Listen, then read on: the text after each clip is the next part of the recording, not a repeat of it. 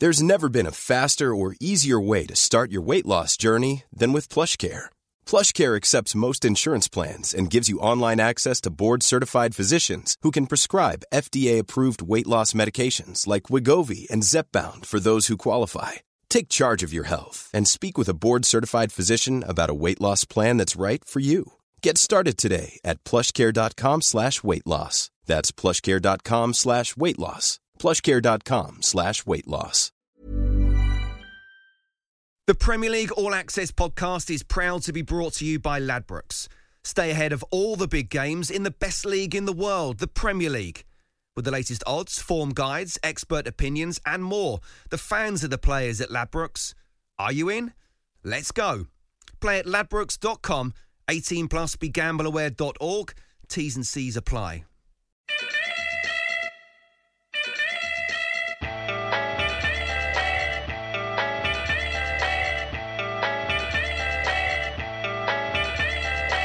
Welcome to Upfront with Troy Deeney and me, Sam Matterface. This is the show that takes you into the world of the number nine, the centre forward, the goal getter. On this episode, we're going to discuss his career defining goals, the sacrifices that he and others around him had to make, and that feeling of when the ball hits the back of the net. Deeney! Do not scratch your eyes! You are really seeing the most extraordinary finish here! With the very last kick this playoff semi-final, Troy Deeney wins it for Watford and sends them to Wembley. You're listening to Upfront with Troy Deeney.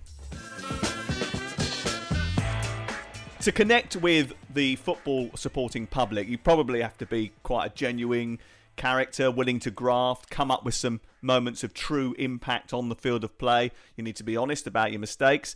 It helps if you can talk their language. It also helps if you are a leader on the field. And a goal scoring centre forward certainly ticks those boxes. At one stage, our guest today was a bricklayer. I think he wanted to be a fireman at one point. He has since become Watford's leading Premier League goal scorer and a Hornet pin-up boy. Welcome to Upfront with Troy Deeney. Hello, pal. Hello, mate. Did you just call me a pin-up boy? Yeah, I did. I've cracked it. I'm going to tell my mum I've cracked it. and that's it. You've done it now. Um, what? Why? Do, why is it? Do you think that you connect with people? Honestly, a lot of um, a lot of my upbringing, I, I would say. My mum worked in pubs. I, I used to be a glass collector from a, a very young age in pubs, and uh, my dad was always in and out of pubs as well, like socialising and stuff. So, spent a lot of time interacting with new people, and um, I'm quite good at just understanding that everyone's got a story. We're no we're no better than anybody else. And again, I appreciate people. I appreciate what everybody else is going through, and um, whether you're you know a, a binman or whether you're a, a, musician. We've all got bills to pay. We've all got families. We've all got mental scars. And yeah, I just I think I just people can just relate to me. I think you know a lot of Troy Deeney's. You either went to school with one or you played football with one on a Sunday. That you know that kid that's not bad at football but messed about a lot and we all know that person that said, "Ah, oh, I I was good at one stage, but you know my knee or if I didn't get on the drink or something like that." So I was that guy. I just managed to maneuver myself and and just just carry on ploughing away. Really, goals are, are the currency that most strikers are judged by. Yeah. Is is it all about goals for you? Has it always been about goals for you? No, actually, and the reason that is because when I you touched on earlier, I was a I was a bricklayer, but when I was a bricklayer and was playing with my mates, I used to play centre midfield. So I always used to enjoy creating for other people.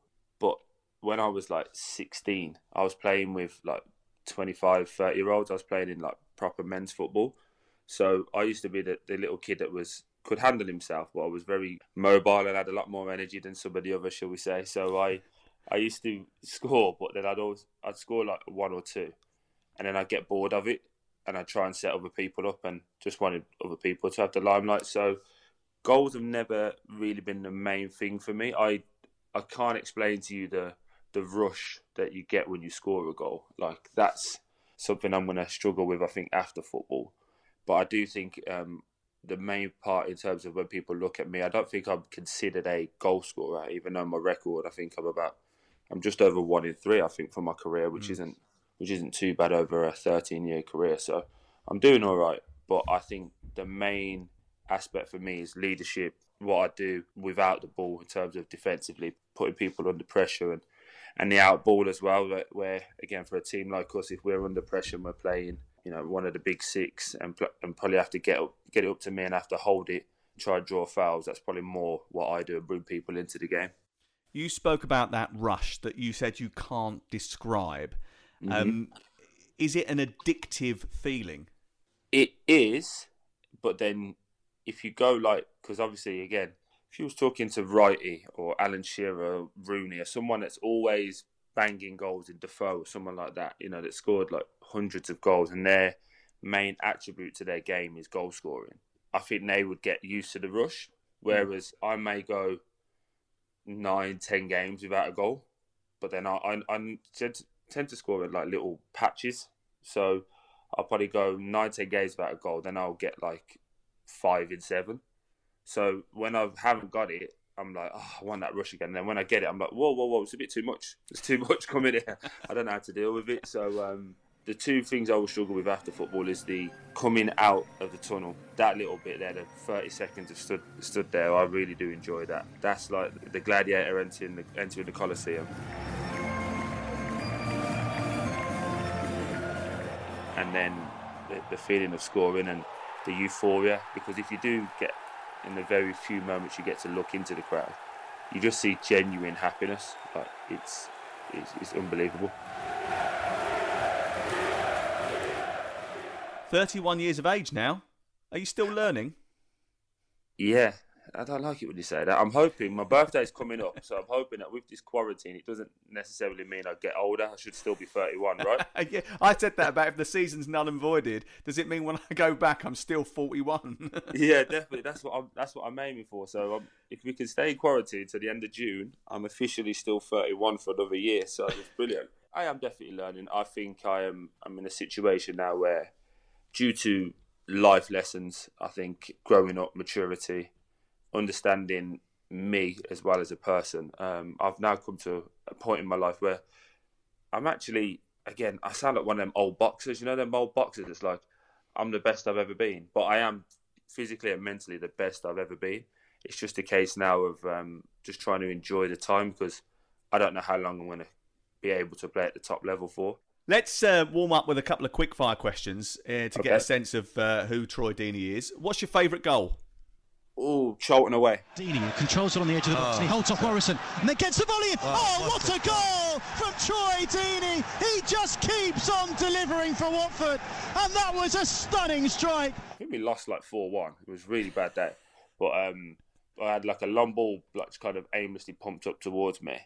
Uh, it's come over my shoulder. I've brought it down like back over the guy's head as it's bounced. I've hit it on the half volley bar and in from about 25 yards and it was a it was a real special goal. Everyone always goes back to the Leicester goal, but it kind of that was the one I thought you were going to come up with the playoff semi final second leg. No, I'm starting to I'm starting to get used to that's just what everyone remembers me for. So I appreciate it, and I do appreciate it. But for me, remember that year was the year I came out of jail. Mm. So while it was a good year in terms of football, it was also a bad year in terms of my home life. So it just always reminds me of, of that. So it's kind of my Aguero moment but I have to learn to live with that. That's the one that everyone remembers. And when I see it, I do appreciate it for what it is. But just the, the psychological backdrop of me going, ah, that's not kind of what I wanted to to be my defining moment. Who was your favourite strike partner? Ighalo. Even though he didn't pass you the ball at Old Trafford. Mm-hmm. you, didn't have to, you, didn't have to, you didn't have to bring that up. We're doing, do so well. Yeah, we're over that now. We're past it. Um, yeah, that was a special day. I've never scored at Man United, and, I'm, and I don't think I ever will because even this season when I did score, VAR pulled it back for a shoulder that, that was deemed handball from Dawson in the build-up. So uh, I don't think I'm ever meant to score at Old Trafford. Who was your childhood hero? Ian Wright. And what manager got the best out of you as a striker? Gianfranco Zola. Really? Yeah. Like we, our, our attacking team was very much like you're going to score four, we're going to score five. That was kind of our mantra. But spent a lot of time with me after training, doing like 20 minute, 30 minute drills of little things that people wouldn't even appreciate, but like smaller steps. So I used to take big strides and shoot quite wildly. And he, um, he literally broke it down and said instead of taking two long strides, let's try and get seven smaller steps in. And then we kind of just did little technical things like that and started passing the ball a lot more. And he was like, you have to appreciate how much power you actually have. So he, he did compare me to Jimmy Floyd Hasselbaink, which I was like, that will never, ever go down well. But um, yeah, he compared me to Jimmy Floyd Hasselbaink in the sense that we both don't need too much backlift to actually hit a ball really hard. So he was just like, you just need to calm down and just take smaller steps and then guide it in. And then from then, I kind of went on to score 20 plus. Which defender was your toughest or has been your toughest opponent to date? I would normally go like Van Dijk just because of how, how big and strong and powerful he is. And he just he's just great. I've said it before, he smells lovely as well when you're playing. He's, he's really nice. Such a fragrant yeah, guy. He is. And then when we obviously beat them 3 0, he was doing his hair in the game. And I was just like, I remember standing there going, that's unbelievable. Do you know when you just look at someone and just go, wow, well, well done you. Here's Deeney again. Real chance for two, it is. It's the equaliser. The 10 men of Walsall have fought back. I know I'd go from rags to riches if you would only say you care. You grew up in Birmingham in the 90s, I suppose what was it like where you were from? I always said it was normal to me, but again, everyone's sense of normal is is is different. I grew up in what was the biggest council estate in Europe until the mid '90s, so I think that would give you a sense of what it was like. But I think the best thing I could say about my childhood, childhood, sorry, was that it was loving. It was I didn't see a lot of the trouble that I was I grew up in till I was about ten and again from breaking it down now with like psychologists and stuff like my dad was in, involved in a lot of um, crime and stuff like that. So he did a lot of lot of things and, and we would see like police coming very regularly to the house but it just become normal. You know like if a police officer come and knock my house now I'd be like oh what's happened? Like who's died? You, know you kind of go into panic mode but mm. because it was so regular it just become normal. And it was like no he's not here. Shut the door. Carry on with normal life. No one really spoke about it, but I always had a ball in my hand. My dad always made sure I had a football. So from the age of, from like three, always had a ball. I played what would have been under nines football when I was six, and my dad used to make me play football with all the local bigger kids and just say to him, "Kick him. If he moans, he'll come in." I got taught to to grow up very quickly and, and I'd say fun, but very uh, very harshly in terms of 10, 10 and 11 year olds kicking a six year old when I was running past them was, wasn't fun. You don't go for star players or politicians or historians or celebs as heroes. Your mum is your hero. Why? Just my angel. You know what I mean? Like just somebody that's always there for me. Good, bad, ugly, indifferent. Anything I've done, she's always been there. As a kid, growing up and, and seeing her work three jobs, you know, at times when my dad was in jail and stuff, like she made made sure that we never went without don't get me wrong, we didn't have the best of everything and we didn't have a lot of everything, but everything we had, she worked for. And she was very proud of that. There was three of us at the time and she just went, doesn't matter about me. So selfless.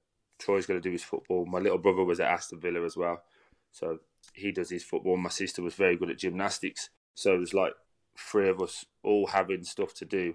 So Monday to Friday was 100% activities and she, she still managed to work three jobs and get us to all our, our things on time and make sure that we never missed out on anything. And that's probably why she's my hero, I suppose.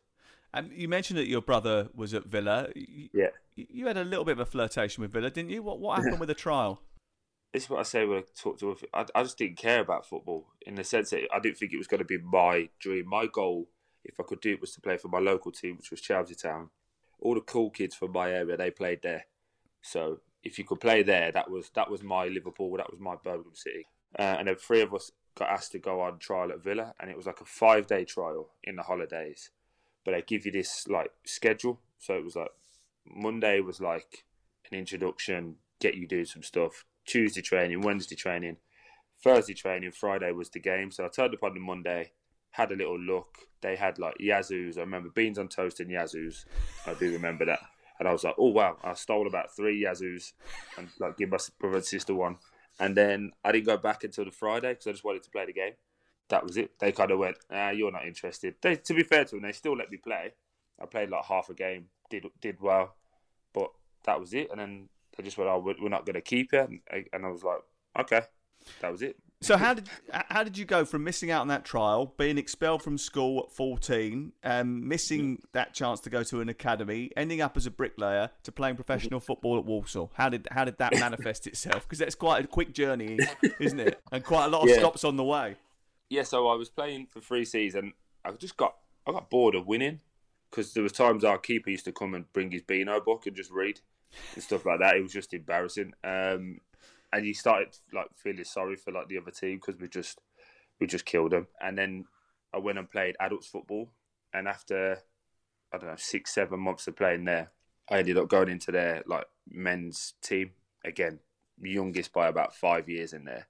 Played with their first team for about 18 months, but I was built, I was at building college as well at the time, and then I kind of passed as a bricklayer, did a job just working on the doctors in in Chelmsley Wood where I was from. That finished on the Friday, and I got my last payout, which was like 180 pound for the week. So in my head, I was like living the dream because I didn't have to pay rent at that point. And then I went out, had a real good Friday night with the lads, was hanging, and my mum does this thing every Saturday where she cleans up and about 11 o'clock she it was time to do troy's room so it was get out i don't care what you do just get out so i got up showered went across and played football with the lads played a game scored a few goals and uh, Mick Halsall was there from Walsall.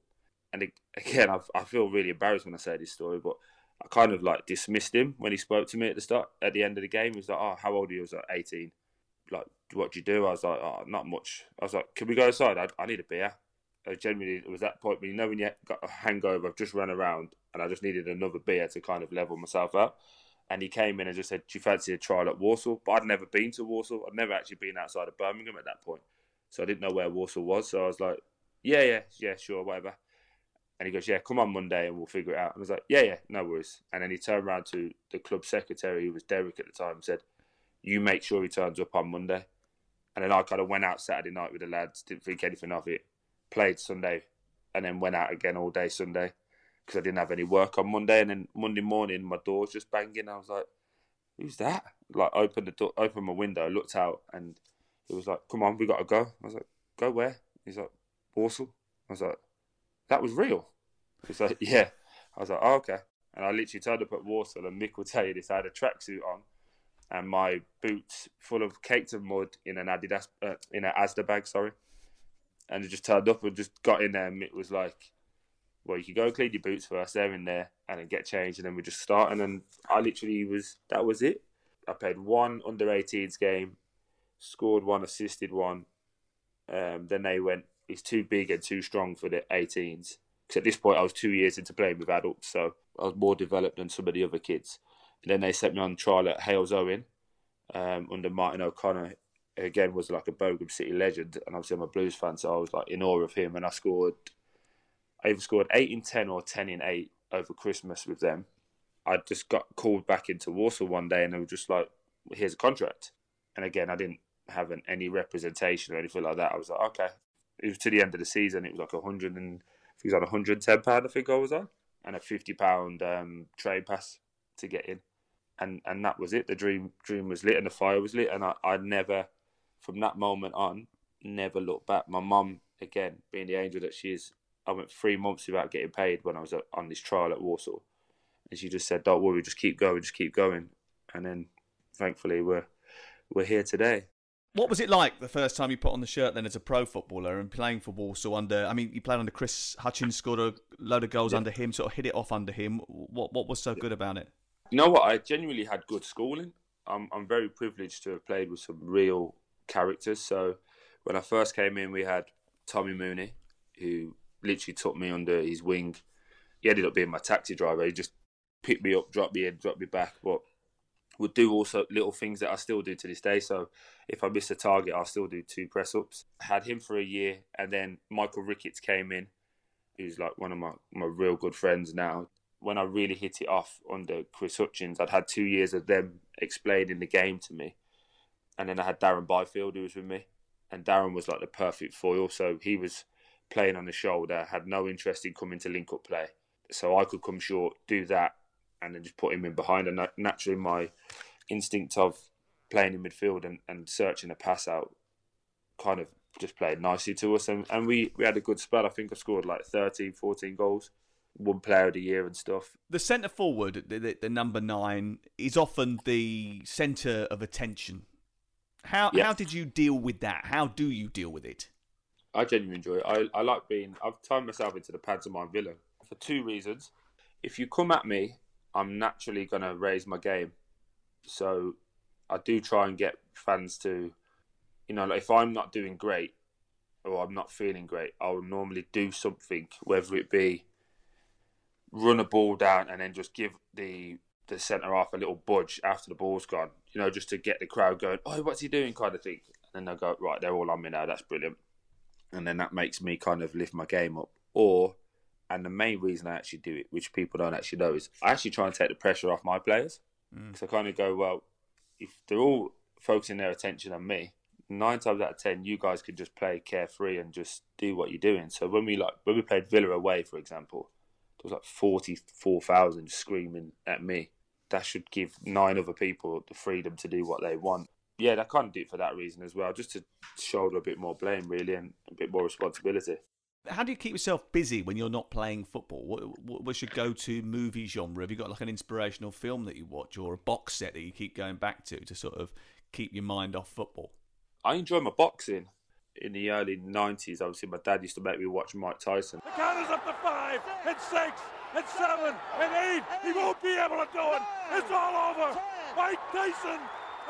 For people that don't know that, like Tyson coming to the ring to just a, a gong when people see it now, it's all like fireworks and people like singing or rapping towards us. Like he just dong, let's go, and walked as fast as he could to the ring because he just wanted to get in there and hurt people. And the intimidation of that nine times out of ten won until till Holyfield and, and Lennox obviously took that off him. But um, I like to watch Goodfellas or Sopranos, just things that remind me of my childhood, really, that just take me away from being Troy the footballer because believe it or not, I, I enjoy that and I live for that. But there's an element of me that just wants to be a kid again and not have the responsibilities. You have had your spells of trouble, grief, yeah. prison, gambling, alcohol. Yeah. How, how, how have you dealt with it and come through it? I think the hardest thing for anyone to do is admit you've got a problem and then act on it. So I genuinely used to love a drink, live for it. Weekends is what I live for. And then if that ended up in a scrap, so be it.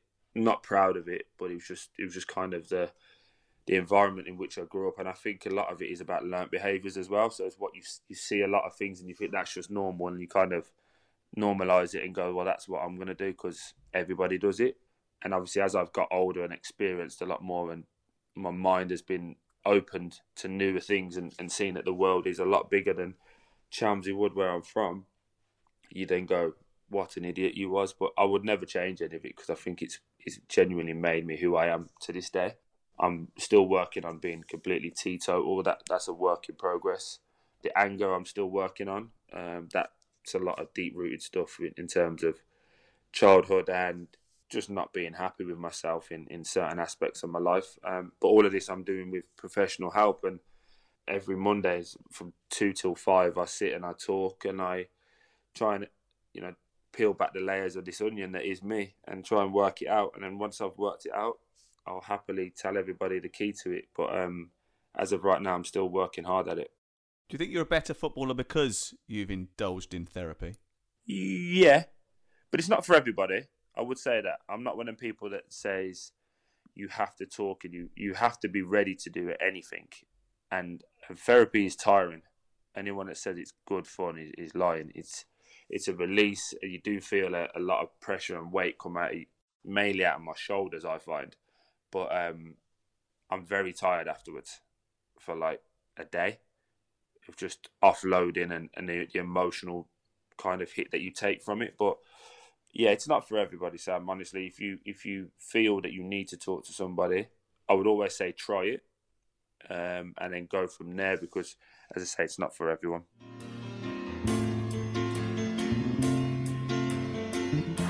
The other end, it's turned back for Watford, and Deeney scores! Deeney scores for Watford!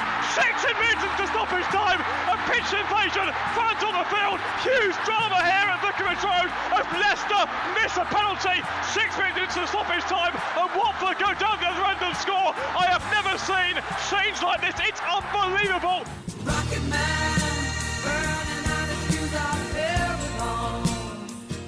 In 2010, you moved to Watford. It wasn't an instant hit. It was tough pre-season, etc., etc. You weren't know, Yeah. you didn't know where you were going to be. You said you moved there on the final day of the, or just before the start of the season. And Mal- Yeah. Malcolm Mackay was in charge. I think. What, what happened? Yeah, it was actually funny because again, I was kicking up a fuss to go to Charlton just because I wanted to move. I remember Darren Byfield telling me, "Stop like sulking. You will move. It will happen, but you've got to be fit here. So get yourself fit here, and when it moves, you're ready to go." And I was like, "Nah, sorry, guys." Again, I was what 21 at the time, but yeah, no one could really tell me anything. I I knew best, and he kept saying to me like, "Stop doing it. Stop doing it." And I remember going to speak to Chris Hutchings and I said, Look, I want to go. Uh, will you let me go? And he said, No. And I went, Okay, well, you're going to regret that. And literally for five weeks, I did all the running, but every time a ball came out, I just kicked balls away. Because I remember um, a player doing it before, and he said, Don't ever do this unless you know you've got a move coming. And I was just kicking balls away and just being disruptive, really, until, as I say, the the last day. So I moved on the Friday. We were the first game of the season. It was Watford Norwich away. I went down, did all my medical, did everything. Was in the hotel with my mum at like I want to say eleven o'clock, and then they got a call saying it's off. Go back home. So we drove back to Birmingham. That was at let's say eleven. So I probably say I got back for about one half one went to sleep for a few hours at like six in the morning, got another call saying you need to have a heart test in Cannock, eight, because the deal's back on. And I was like, what's going on at this point? Again, it's my first experience in terms of football business. Went there, got my heart checked, got told to go into Walsall because training was at nine. Walked in for Chris Hutchings to say, I just wanted to say goodbye. Shook my hand and went, all the best and then got in my car, drove from Cannock to Beaconsfield at M40, Yeah. uh, Junction Two. Signed it, signed in the service station. Great service Yeah. station. Yeah, great, unbelievable service station. I'm in there. A lot of people will see me. um, and if you see me at Greggs, mind your business. Um, and then went from there to Norwich. Got there at half four in the afternoon. Walked into a, a, a hotel room. Kid called Dale Bennett was in there, and he just like he was proper sweating. You know when someone just looked fuming. I was like, "Hi mate, I'm Troy." He's like, "Yeah, I know who you are. You just kicked me out of the squad." I was like, "Pardon?" He's like, "Yeah, like he was due to be on the bench, and I've obviously signed in time, so he's then been made to run." Um, and obviously, I was like, "Ah, this is awkward." Literally jumped in that shower, put my tracksuit on, went downstairs, said hello to everybody, meeting pre-match, and then we're at the game, and then I come on at half time.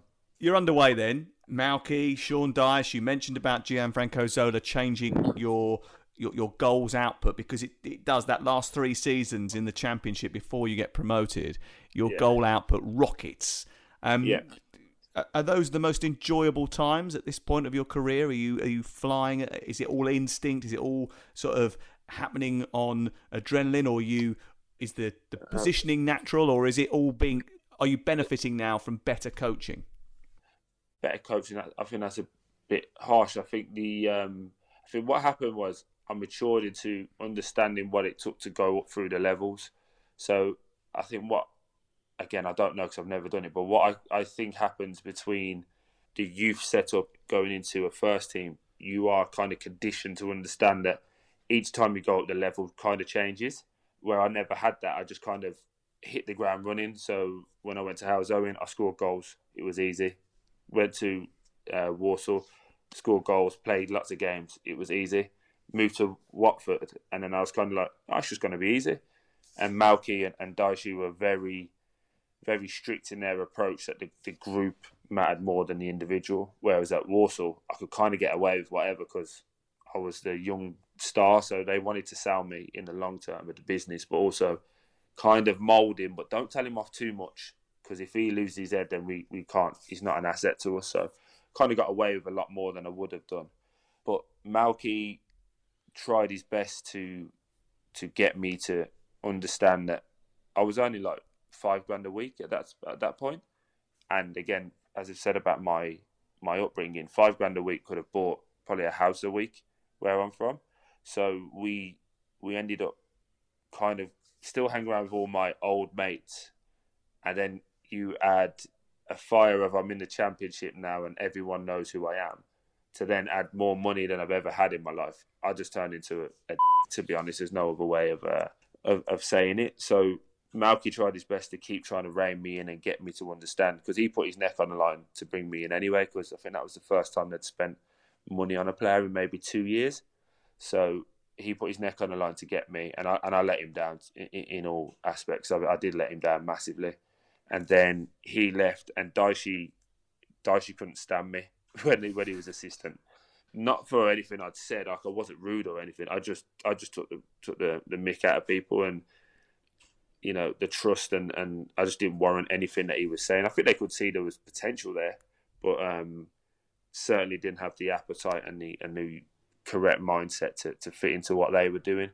So Dyche challenged me in pre-season, and, and I will always say this was the biggest turning point in my career. While while jail was, this was a big turning point in, in, in making me a, a, man, I suppose, in football. Um, he challenged me in, in pre-season. We went away, and I think it was to France, I want to say. And he literally tried to break me every day for 10 days, whether it be the running, whether it be the the, the few nights out that we had, he was like, Troy get drunk, Troy do this. I genuinely didn't touch a drink. I didn't quit on any of the runs, and I just I just kept ploughing away. And every time we brought a new player in, I was like, "Don't matter, I'm still going to be, I'm still going to be here." And on the last day of the transfer window, we tried to they tried to do a swap deal with um, Lee Novak. He used to be at mm. Huddersfield. Yeah, he was at the time. Him and Jordan Rhodes were smashing Flying. in League One. Yeah, so they tried to do a, a, a swap with me for, for him. That fell through. And then I was going to get sold to Coventry on the same day when Luka Jutkiewicz was going to go to Middlesbrough. So I was ended up sitting around, and I was I was genuinely gutted at that point because I thought I've I've worked hard, I've shown you what I'm about, kind of thing, and I still weren't for you. And I was literally going when I get to January, I'll move. And then in January, we sold Marvin Sordell to Bolton, and it was on a Tuesday night. We played Mid, uh, Millwall, and it's me and Joe Garner, and I think I was on the bench to start with. Either me or Joe, one of us was on the bench. Marvin was starting, but literally in the team meeting, Marvin had pulled himself out, and then he went, "Troy, you and Joe are starting," and then he just kind of went, "Who wants it?" Guy who's been scoring the goals is is now sold. Who wants to step up and take the, the mantle? And me and me and Joe both scored on that night. We, we beat Millwall two one, but I I kind of kicked on from that moment and then you know unfortunately got locked up at the end of the end of the footballing year. But that was it where I really kicked on. And while on the pitch, everything started going well. My dad found out he was he had cancer at the end of Feb, died like early May, well late May, sorry. So while all this stuff on on the pitch is going well, I'm scoring, I'm focused, I'm doing whatever, and then in the middle of that, and my dad dying and stuff, I ended up getting into all that trouble as well. So I had my dad dying on, on one aspect and me not knowing what to do. I'm I'm fighting a case in terms of legally trying to send me to jail, and then I'm also trying to control the football. So that was a part of me really growing up and, and having to understand that football is is a real big denominator and it's not just a game when when everything else in, in terms of the finances and the business aspects of it takes care of so many people to then come out of jail and have a re refocus and, and rejuvenated to have Gianfranco then go, right, I saw you play West Ham. I thought you was really good, but we need to work on this, this, and this. And I remember the first day I came in. If you've got to remember as well, I've been in jail for like three months, never had a haircut, was throwing weights around all the time. So I just looked like this big seventies bodybuilder, and um, and then I went into his office and I, I had a tag on as well. So I went in and I just said like, "Hi, I'm Troy," and he goes, "I know who you are. Played West Ham. I thought you're really good, but just to let you know, because at this point the Pozzos had bought in, I think, 38 players or something like that. I was the seventh choice striker at this point. Wow. He went, you're, he went, you're the seventh choice striker. He said, you know, we can try and figure it out and see where you fit in. And I laughed. And he went, did I say something wrong? I went, no, no, sorry. Didn't mean to insult you. I said, that. you just said I was seventh choice. Said, give me a week. And he went, oh, I like that. And I went, oh, you'll like what you'll see. And then I went home on the, that was a Tuesday. I went back into training on the Wednesday.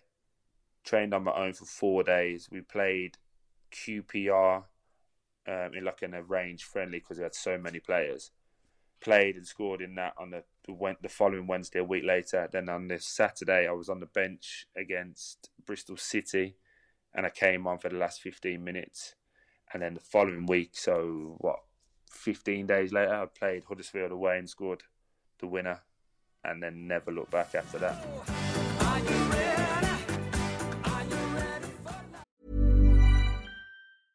Life is full of awesome what ifs, and some not so much, like unexpected medical costs. That's why United Healthcare provides Health Protector Guard fixed indemnity insurance plans to supplement your primary plan and help manage out of pocket costs. Learn more at uh1.com. Millions of people have lost weight with personalized plans from Noom, like Evan, who can't stand salads and still lost 50 pounds. Salads, generally, for most people, are the easy button, right? For me, that wasn't an option. I never really was a salad guy. That's just not who I am. But Noom worked for me. Get your personalized plan today at Noom.com. Real Noom user compensated to provide their story. In four weeks, the typical Noom user can expect to lose one to two pounds per week. Individual results may vary. The Premier League All Access podcast is proud to be brought to you by Ladbrokes. There's a lot more to those 90 minutes than what goes down on the pitch. With the latest odds, form guides, and expert opinions, you'll know the score with Ladbrokes. Odds update on Talk Sport with Ladbrokes. Are you in? Let's go. Play at ladbrokes.com, 18 plus, begambleaware.org. T's and C's apply. Oh, given away by Alexander Arnold. Ismaila Sarr inside the area. Deeney with an open net to score and does, and it's 3 0. 72 minutes on the clock.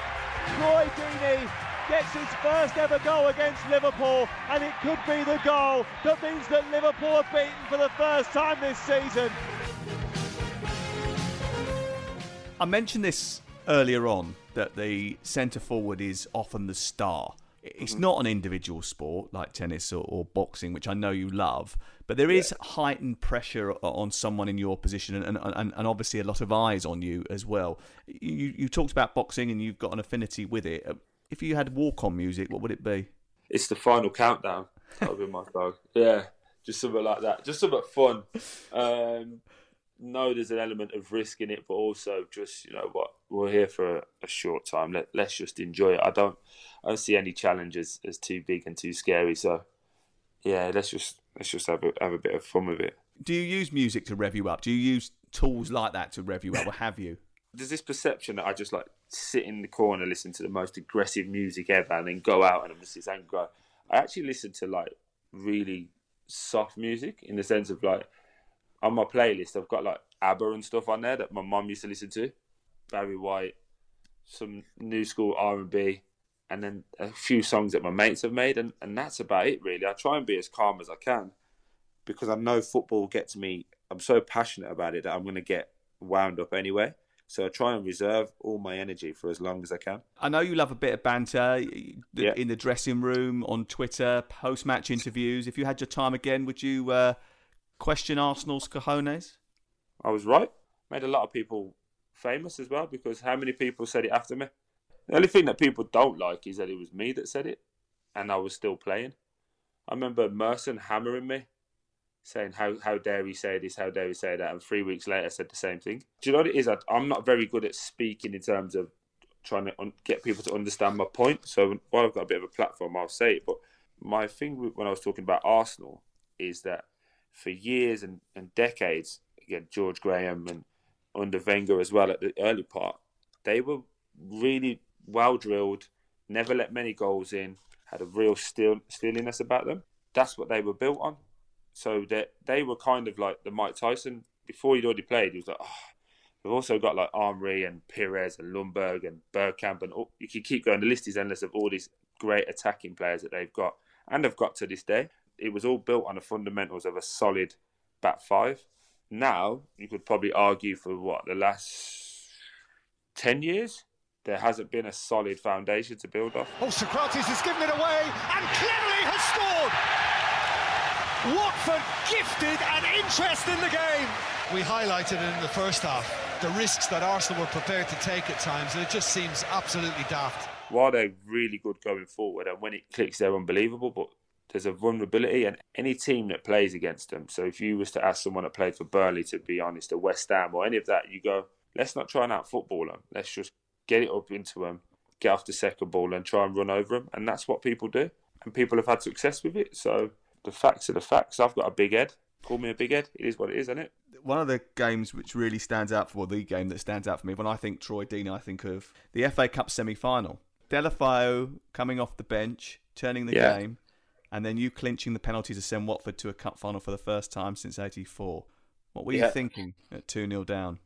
It was a really strange game because I always felt that we was in control and and it, I was comfortable. But we just we just didn't do anything. We we had a big chance um, in the first half. I crossed for uh, Andre Gray, and he went with his foot when I when I thought he should have headed it. And um, if he would have scored, I think if he would have scored the first goal, we probably would have went on and been a bit more easier because it would have made Wolves come out. But at two 0 down, I'm thinking we still got a chance. And then we just kept going, but we kind of lost our our game plan. It kind of just became a war of attrition, just started kicking it long and hope Troy heads it and hope it drops to someone. It was just all hopeful.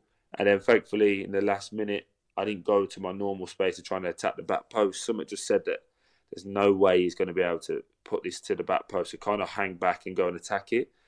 Thankfully, I did that, and uh, I think it was Dendoncker kind of left the leg out and just took me down. And I wasn't sure if the ref was going to give it. I know um, Mike Oliver likes to take a lot of time and his dramatic prose is to uh, make sure his Instagram looks good, but he uh, he definitely he definitely took his time with that one, and thankfully he got it. And then when he said VAR, I was like, oh, here we go. I'm not going to get a penalty, am I? And yeah, it came, but I kind of just took myself away. It was it was it was surreal. No more than probably a minute and a half. It felt like a lifetime. I went and got a drink, and I remember just like looking at a couple of fans, and they're like, "Come on, Troy, score!" And I just just started laughing. Don't ask me why. I don't. Maybe it was a nervous laugh or whatever. I just started laughing. I just thought, this is kind of the stuff we've been waiting for, isn't it? All leave and falls on on this one shot, and have you got the nuts to step up and take it? And I just thought, you know what? If I'm going to miss, I'm going to miss on my own terms. So, so all that work Gianfranco had done kind of went out the window. I just and I literally just went, do you know what? I'm going to hit this as hard as I can. Thankfully, it, it went in. 2 1 down. Deeney steps up, right footed, rifles it down the middle of the pitch. And Watford are level in stoppage time at the end of the semi final through Troy Deeney, their captain. At the end, you walk to one end, you collapse on your knees. There's that moment where we see you just taking that little bit of time for yourself. What are you thinking? You're you thinking only about the final, or is that not even in your mind at that point? You're just thinking this is, as you say, boys' own stuff. From them times of playing Wembley singles up against the garage, like we all did as kids, this is this is what it's about. You've just you've just won at Wembley, but I can't explain to you the feeling. It was just a like I wanted to cry, but I wanted to smile. I wanted to run around the pitch, but I had no energy in my legs. So it was like big bag of skittles of emotions, I suppose. And I just um, just thought, you know what, just take this minute, enjoy it. You know, I just said a little prayer to my dad and to my granddad. Obviously, not not around anymore, and just said the boys done good, and that was it. And then I um, I left, and this is probably something that like people don't realise. that. So when we went into the dressing room afterwards, naturally everybody's jumping around and happy and whatever. I just got my phone and I had a box that day, so I went straight up to the box and just had had a, a drink with my family and give my mum a hug and my, and my missus a hug. I just needed. I don't do the whole all of us and we're all great unless there's. I think there's a picture actually. So I think someone took a picture, you know, in the dressing room afterwards, Hmm. and you'll see that I'm not there. I kind of said well done to the boys and went upstairs and just had five minutes with my family and then come back down and join back in with the celebrations. The final itself obviously didn't go to plan. Can you put No, your- just a bit. Can you put your finger on why it went so badly wrong? Do you think it's just that they are Manchester City? We actually started the game off really well. We had the big chance with uh, Roberto Pereira when we hit them on the counter attack. And if he scores at that point, again, I'm not trying to blame him for anyone that's going to jump, jump on the bandwagon, but if he scores at that point, the confidence just goes through the roof. But not only that, then everyone goes, we've got something to hold on for here. He didn't score. They scored just before half time. And we were still like, all right, well, if we can stay a bit longer like this, you never know. But then they started the second half, and I think they hit two or three pretty quick, and it was just like, wow. It kind of gone from being we're in with a chance to we're winding and what is happening, and they're just you know how relentless they are. They just keep coming, they keep coming, they keep coming, and and we just and we just fell apart. And, and I think that's what it was. Essentially, people quit on the day, and I, I said it. I said my piece afterwards. I thought people quit on the day, and and that that was it really. This season's been curtailed by the pandemic. Um, Yeah. But just before the lockdown, we were all at Vicarage Road on a Saturday evening, and you were part of that Watford team that ended Liverpool's unbeaten record this season. I thought the the reason for the victory was that everybody had played at their maximum. Is that how it was viewed in the changing room? What did you put it down to? we took our chances in, in that game. I think the first half was very much about containing, and, and I think it's going to sound really bad, but you know, like the Deulofeu injury was, was horrible for, for him and for us, but it also come at a good time in terms of it killed the game for six, seven, eight minutes. We all kind of got back into it. Right, let's get into half time and refigure it out. We got in at nil nil, and then we'd all went. They're here for the taking, you know, boys. Let's have a go. And when you've got the pace of Ismaila Sarr, like you, you've got an absolute diamond in the rough there that that can potentially go on to do whatever he wants to do. And we were playing well, so we, we scored we scored goals um, at key moments. I remember being on the pitch and being three 0 up, going, if they score one, they could score four here. Like no one was very safe. We were still running hard until the last minutes, and I think what you said. I think everyone, if you were doing the old school ratings, I think everyone would have got a eight to a nine out of ten. Hold the back page. Liverpool are beaten for the first time in the Premier League this season, and they are beaten by a club fighting for their lives. On its day, with Z cars blasting out as you walk out the tunnel, a sea of black and yellow, the flags that they sometimes have in the stadium. It's an emotional place, Vicarage Road. Does it feel to you like like home? Does it evoke emotions in you when you walk out on big, big nights? Yeah, definitely. And, and I do, I do. I've always had a thing with night games. I don't know why. I feel like night games are just they're just better, aren't they? It's dark. The floodlights are on. It feels more passionate, more intimate, I suppose, when it's when it's darker and all, all the floodlights are on, and you can just appreciate that everyone's there. But yeah, when the music's blasting and it's a it's a game against. I don't always think it's the big games, you know, like your, your your top six teams. I think the games where people really get up for it is when it's a it's whoever wins keeps themselves safe. I remember us doing that a few years ago where we played West Ham and whoever won kind of put themselves at like 38 points with about six games to go. So it was like a big game in the sense of whoever won kind of went, ah, this is, this is the one that's going to get us safe. And uh, we beat them that day. And I think just nights like that, I can remember that just make you go, nah, this is what it's all about. And I think fans, especially of uh, smaller clubs, they kind of galvanise when you're in your time of need and they get louder and that then makes the players run a, an extra 5% which they probably didn't know they had. So just nights like that, it is, it is special. And I do walk out sometimes and go, this is my home. I'm in charge of making sure that this is run properly. At the end of these interviews that I've- been doing, we've been testing our nines, our strikers. Uh, we call it the perfect hat trick. Can we see how well you know yourself? Just three questions. Of course you can. all yeah. about all about you. I know you like a quiz. Um, yeah, I'm probably going to get it wrong. That's the embarrassing thing. on your Watford debut, you came off the bench. Who did you come on for? Marvin Sordell. Correct. Yeah. Um, when you scored a hat trick for Watford against Bournemouth, I think it's your first ever Yeah. hat trick, wasn't it? Um, 6 1, 2013. You became the first Watford player to score a hat trick at Vicarage Road since I want to say Michael Chopra. you were the first. Watford player to score a hat trick since Michael Chopra. Yeah. But at Vicarage Road, Oh, it could be even longer than that. Then let let's just throw Luther in the mix. David Connolly in 1996. Ah, But Chopra was that you did was the first hat trick since Chopra in 2003. so Um, do I get half a point for that? Yeah, okay, okay. Uh, including caretakers, how many managers have you played under at Watford? Oh wow!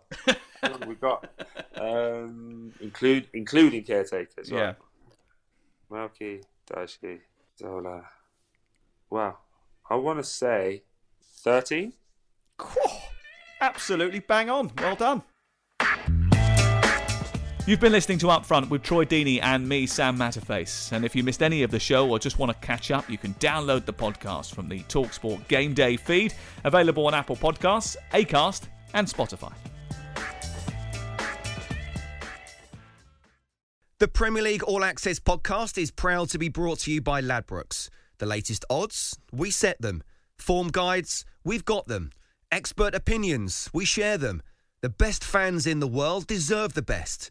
Be match day ready before the whistle blows with Ladbrokes. Odds update on Talk Sport with Ladbrokes.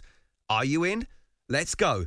Play at ladbrokes.com. 18 plus. BeGambleAware.org. T's and C's apply. Ever catch yourself eating the same flavorless dinner three days in a row? Dreaming of something better? Well, HelloFresh is your guilt-free dream come true, baby. It's me, Keke Palmer. Let's wake up those taste buds with hot, juicy pecan-crusted chicken or garlic butter shrimp scampi. Mm. Hello Fresh. Stop dreaming of all the delicious possibilities and dig in at HelloFresh.com. Let's get this dinner party started.